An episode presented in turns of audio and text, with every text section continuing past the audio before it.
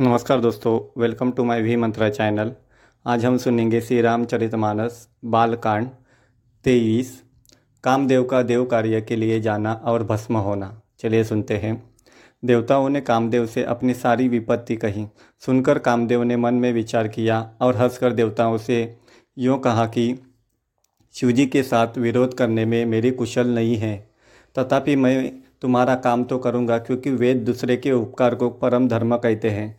जो दूसरे के हित के लिए अपना शरीर त्याग देता है, संत सदा उसकी बड़ाई करते हैं। यो कह, और सबको सिर नवाकर कामदेव अपने पुष्प के धनुष्य को हाथ में लेकर सहायकों के साथ चला। चलते समय कामदेव ने हृदय में ऐसा विचार किया कि शिवजी के साथ विरोध करने से मेरा मरण निश्चित है। तब उसने अपना प्रभाव फैलाया और समस्त संसार को अपने वश में कर लिया। जिस समय उस मछली के चिन्ह की ध्वजा वाले कामदेव ने कोप किया, उस समय क्षण भर में ही वेदों की सारी मर्यादा मिट गई। ब्रह्मचर्य, नियम, नाना प्रकार के संयम, धीरज, धर्म, ज्ञान, विज्ञान, सदाचार, जप, योग, वैराग्य आदि विवेक, सारी सेना डरकर भाग गई। विवेक अपने सहायों के सहित भाग गया। उसके युद्ध योद्धारण भूमि से पीठ दिखा गए। उस समय वे सब सदग्रंथ रूपी पर्वत के कंदराओं में जा छिपे।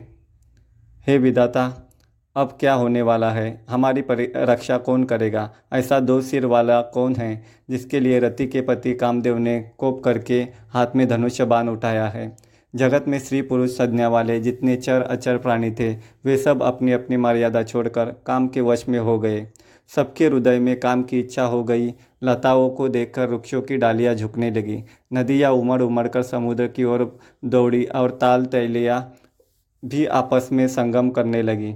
जब जड़ की यह दशा कही गई, तब चेतन जीवों की करनी कौन कर सकता है? आकाश, जल और पृथ्वी पर विचरने वाले सारे पशु पक्षी समय भुलाकर काम के वश में हो गए। सब लोग कामांध होकर व्याकुल हो गए। चकवा चकवी रात दिन नहीं देखते, देव, दैत्य, मनुष्य, किन्नर, सर्प, प्रेत, पिशाच, भूत, बेताल, ये तो सदा ही काम के गुलाम हैं। यह समझकर मैंने इनकी दशा का वर्णन नहीं किया। सिद्ध, विरक्त, महामुनि और महान योगी भी काम के वश होकर योग रहित या श्री के विरही हो गए। जब योगेश्वर और तपस्वी भी काम के वश हो गए, तब पामर मनुष्यों की कौन कहे? जो समस्त चराचर जगत को ब्रह्ममय देखते थे। वे सब उसे श्रीमय देखने लगे। श्रिया सारे संसार को पुरुषमय देखने लगी और पुरुष उसमें, उसे श्रीमय देखने लगे। दो घड़ी तक सारे ब्रह्मांड के अंदर कामदेव का रचा हुआ यह कौतुक तमाशा रहा। किसी ने भी हृदय में धैर्य नहीं धारण किया। कामदेव ने सबके मन हर लिए। श्री रघुनाथ जी ने जिनकी रक्षा की, केवल वे ही उस समय बचे रहे। दो घड़ी तक ऐसा तमाशा हुआ। जब तक कामदेव शिवजी के पास पहुँच गया, शिवजी को देखकर कामदेव डर गया। तब सारा संसार फिर जैसा का तैसा स्थिर हो गया। तुरंत ही सब जीव वैसे ही सुखी हो गए, जैसे मत वाले लोग मद उतर जाने पर सुखी होते हैं। दुराधर्ष और दुर्गम भगवान श्री और वैराग्य रूप छह ईश्वर गुणों से युक्त रुद्र शिवजी को देखकर कामदेव भयभीत हो गया।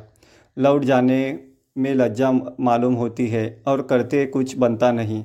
आखिर मन में मरने का निश्चय करके उसने उपाय रचा। तुरंत ही सुंदर ऋतुराज वसंत को प्रकट किया। फूले फूले हुए नए नए वृक्षों की कतारें सुशोभित हो गई। वन उपवन, बावली, तालाब और सब दिशाओं के विभाग पर परम सुंदर हो गए, जहाँ तहाँ मानो प्रेम उमड़ रहा है, जिसे देखकर मरे मनों में भी कामदेव जाग उठा। मरे हुए मन में भी कामदेव जागने लगा। वन की सुंदरता कहीं नहीं जा सकती। काम रूपी अग्नि का सच्चा मित्र शीतल मंद, सुगंधित पवन चलने लगा। सरोवरों में अनेकों कमल खिल गए, जिन पर सुंदर भौरों के समूह गुंजर करने लगे। राजहंस, कोयल और तोते रसीली बोली बोलने लगे और अप्सराएँ गा गाकर नाचने लगी।